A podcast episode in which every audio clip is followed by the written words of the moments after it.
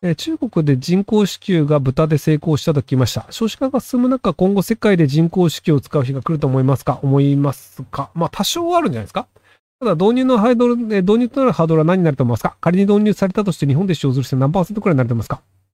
と、あの、子宮何らかで摘出した人が、その移植する際に豚のものを使うっていうのはあると思うんですけど、何パーセントとかではなくて、あくまでそういう人もいるよねっていう話だと思うんですけど、そこまでパーセンテージは高くないんじゃないかなと思います。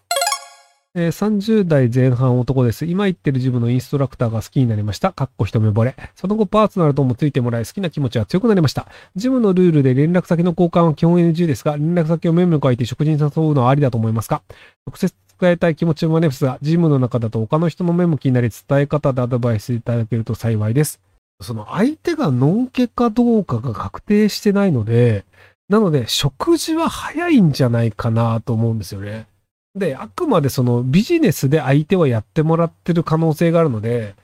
あの、下手に手を出して関係が壊れるよりは、今のままの方がいいんじゃないかなっていう気がしますけどね。まあ、関係が壊れてもその先進みたいんだっていうのであれば、チャレンジしてもいいかもしれないですけど。えー昨日ごちゃんで殺処分でいいやんと書き込んだ人を、それを見た人が訴えたらしいですけど、これは正しいことですか？あ、正しいんじゃないですか？なので、バンバン逮捕されればいいんじゃないかなと思います。えーフランス人たちと仕事をしているのですが、かなり頑固で融通が利かず困っています。フランス人って頑固な人が多い。えっと、日本人に比べると、あの、議論をするのが当たり前の状況で育っているので、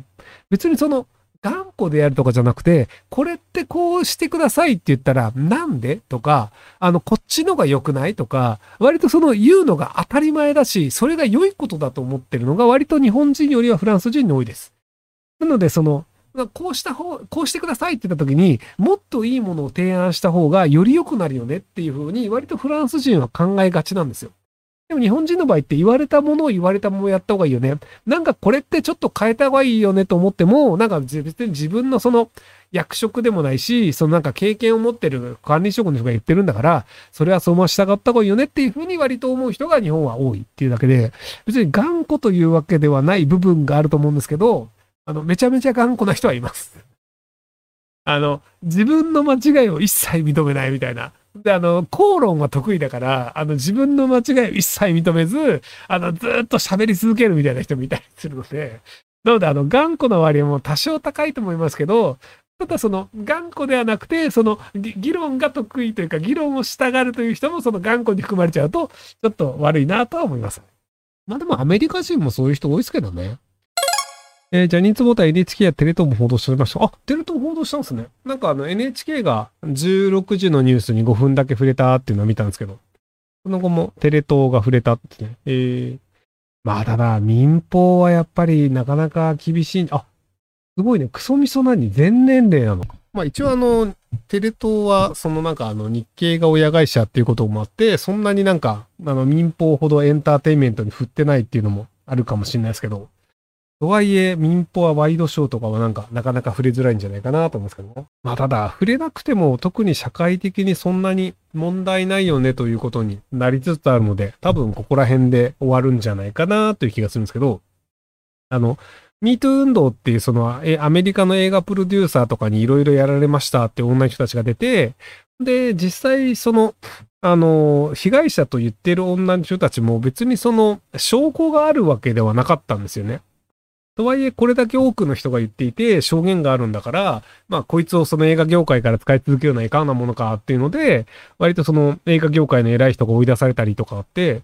で、日本だと、あの、ケジン・ビーン・スペイシーさんっていう割と有名な俳優が、日本じゃないね。あの、日本でも有名な、あの、ケビン・スペイシーさんっていう俳優が、えっ、と、ユージャル・サスペクトだったりとか、あとはハウス・オブ・カードとかだったり出てる人が、まあ、突然出れなくなるっていう。で、ハウス・オブ・カードっていう、あの、ケビン・スペイシーが主人公で、アメリカ大統領っていう映画だったんですけど、あの、主人公突然死ぬっていうことになって、その奥さんが代わりに大統領になるみたいな話になるっていうので、こう、ドラマが無理やりなんとかこう、先を続けるってことになったんですけど、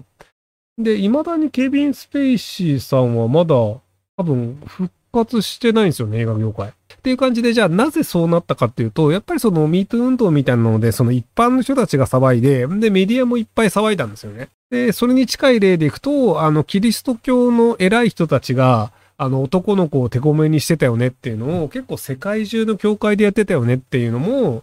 あの、アメリカの新聞社が最初取り上げたんですけど、全然話題にならなかったんですけど、その後割といろんな新聞社が取り上げて、世界中でニュースになって、で、まあいろんな教区の偉い人っていうのが、あの、首になったりっていうのがあったりしたんですけど、っていう感じで、割とその、あの、アメリカはそういう事情作用が、まあアメリカというか、日本以外の国は事情作用が働くんですけど、なんか日本はそういう事情作用が働かない国のようですねっていうのはあの、今回また証明されたかなっていう。ダライラマも怒られてましたね。あの、男の子とチューしてたっていうのがバレて。はい。とはいえ、ただ、ダライラマはもともとなんかメディアにそんなに出てるわけでもないのと、あとその、チベット仏教がちょっとややこしくて、要はそのキリスト教ってその世界中に教会があって、じゃあそのキリスト教の信者がいてってなんですけど、チベット仏教ってそう中国との関係性で有名なんですけど、じゃあチベット仏教のそのお寺が近所にありますかっていうと別にないっていうのもあって、なのでその具体的にその影響を与えるのが難しいっていうのもあったりするんですよね。で、まあ統一教会の問題も結局特に解決をしないままで、あの、統一地方選で自民党はそれなりに票を取ったので、多分やっぱり日本はあの、臭いものに蓋をするというので文化を変えたいっていうのは今後も続くのかなという感じがしてます。はい。